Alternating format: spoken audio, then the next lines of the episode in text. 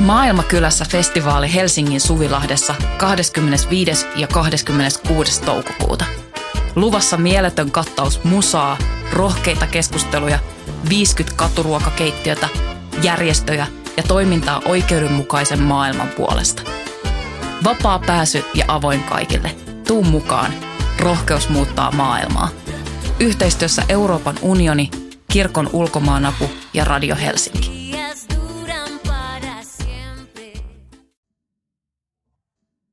Somen pimeät kaiut. Jaana Kiven dystooppinen esikoisromaani peilaa digitaaliseksi häkiksi muodostuneen sosiaalisen median määrittämää arkeamme. Julkaissut Voima helmikuussa 2024. Olemme ajaneet itsemme vankilaan. Tarkkailemme sosiaalisessa mediassa itseämme ja toisiamme. Esitämme elävämme tavalla, jota pidetään haluttavana – Meistä on tullut osa valtakoneistoa ja olemme alistuneet asetelmaan omasta tahdostamme. Näin väittää kirjailija ja kuvataiteilija Jaana Kivi, jonka esikoisromaani Pimeä kaiku, Tosendo 2023, kertoo dystooppisen tarinan huipputeknologisesta alfan yhteiskunnasta. Alfan maailma on vahvasti hierarkkinen ja sen asukkaat jakautuvat eri yhteiskuntaluokkiin.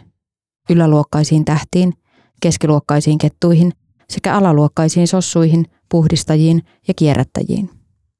Hierarkian huipulla ovat taivaalla leijuvassa lasikuutiossa asuvat tähdet, joiden elämää muut seuraavat ja kommentoivat kaikkialla läsnä olevilta näyttöruuduilta.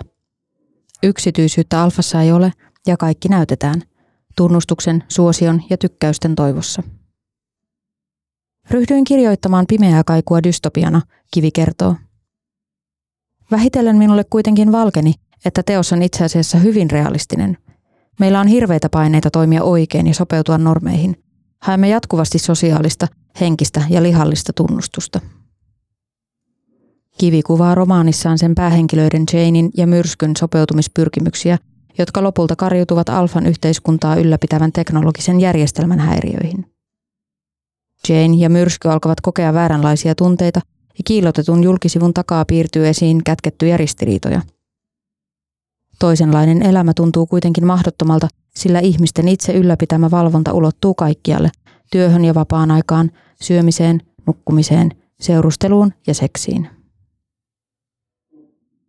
Elämää teknologisessa dystopiassa. Alfan yhteiskunnan pakotettu positiivisuus, psykotekniset apuvälineet, valvonta ja hierarkisuus tuovat mieleen Aldous Huxleyn klassikkoromaanin Uljas uusi maailma – jossa valtaa pitävät hallitsevat alamaisiaan teknologisen manipulaation avulla. Pimeän kaajun voikin ajatella olevan päivitetty versio Huxleyn dystopiasta. Aivan kuten Huxley, Kivi hyödyntää science fictionin ilmaisukeinoja yhteiskuntafilosofisen satiirin tarpeisiin. Toisaalta Kivi painottaa Huxleya vahvemmin ruumillisuutta ja seksuaalisuutta niin hallinnan kuin myös vapautumisen välineinä. Halusin leikitellä ajatuksella siitä, kuinka lähellä alfa on toteutumistaan, Kivi sanoo.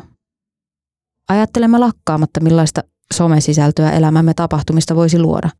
Kokemustemme päällä on ylimääräinen esittämisen kerros, johon varsinkin nuorempi sukupolvi keskittyy lähes automaattisesti.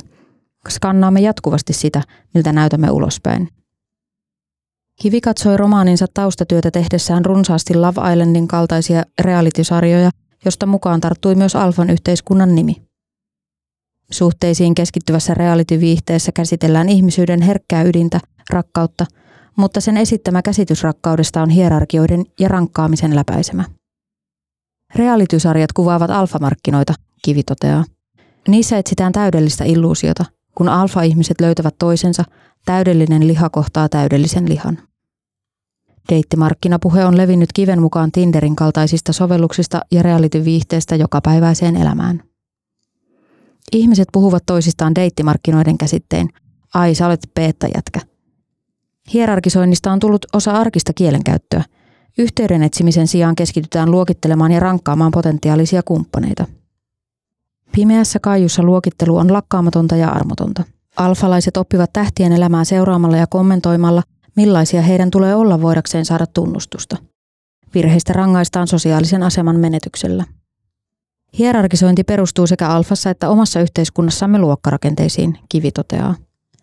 Ihmiset on lokeroitu luokkiinsa ja heidän tulee käyttäytyä ja näyttäytyä luokka-asemansa mukaisesti. Sosiaalinen media kärjistää ja paljastaa luokkapiirteitä. Viihteen valta. Algoritmit viimeistelevät ihmisten itse alulle paneman vallankäytön syöttämällä heille koukuttavaa sisältöä. Söpöjä eläinvideoita, huumoria, menestyneitä ihmisiä ja seksiä. Verkon viihdesisältö toimii eräänlaisena korvikenautintona silloin, kun parempaa nautintoa ei ole saatavilla. Kivi luonnehtiikin viihdettä uupuneiden ihmisten pakopaikaksi. En halua moralisoida tai paheksua viihdettä, sillä se antaa ihmisille mahdollisuuden panna aivonsa narikkaan ja vain olla. Alfassa sitä käytetään kuitenkin vallankäytön tarpeisiin. Yhteiskunta tarjoaa ihmisille viihdettä, jotta he pysyisivät tyytyväisinä ja järjestelmä säilyttäisi tasapainonsa. Alfa on syntynyt, koska ihmiset on ajettu loppuun. Nykyyhteiskunnassa uupumusta tuottavat etenkin työelämän vaatimukset, toimeentuloongelmat sekä menestyksen ja tunnustuksen tavoittelu. Ihmisistä on tullut yrittäjäyksilöitä, joiden tehtävänä on kilpailla toisiaan vastaan sen sijaan, että he pyrkisivät yhdessä rakentamaan yhteiskuntaa, jossa ei tarvitsisi käydä jatkuvaa selviytymiskamppailua. Meistä on tullut sekä tuotteita että tuotteistajia, Kivi toteaa. Brändäämme itseämme, lapsiamme, perheitämme ja koko elämäämme. Some ja viihde pursuavat tuotteistettua sisältöä. Rakennamme jopa parisuhteitamme ajatellen sitä, millaisen vaikutelman annamme muille.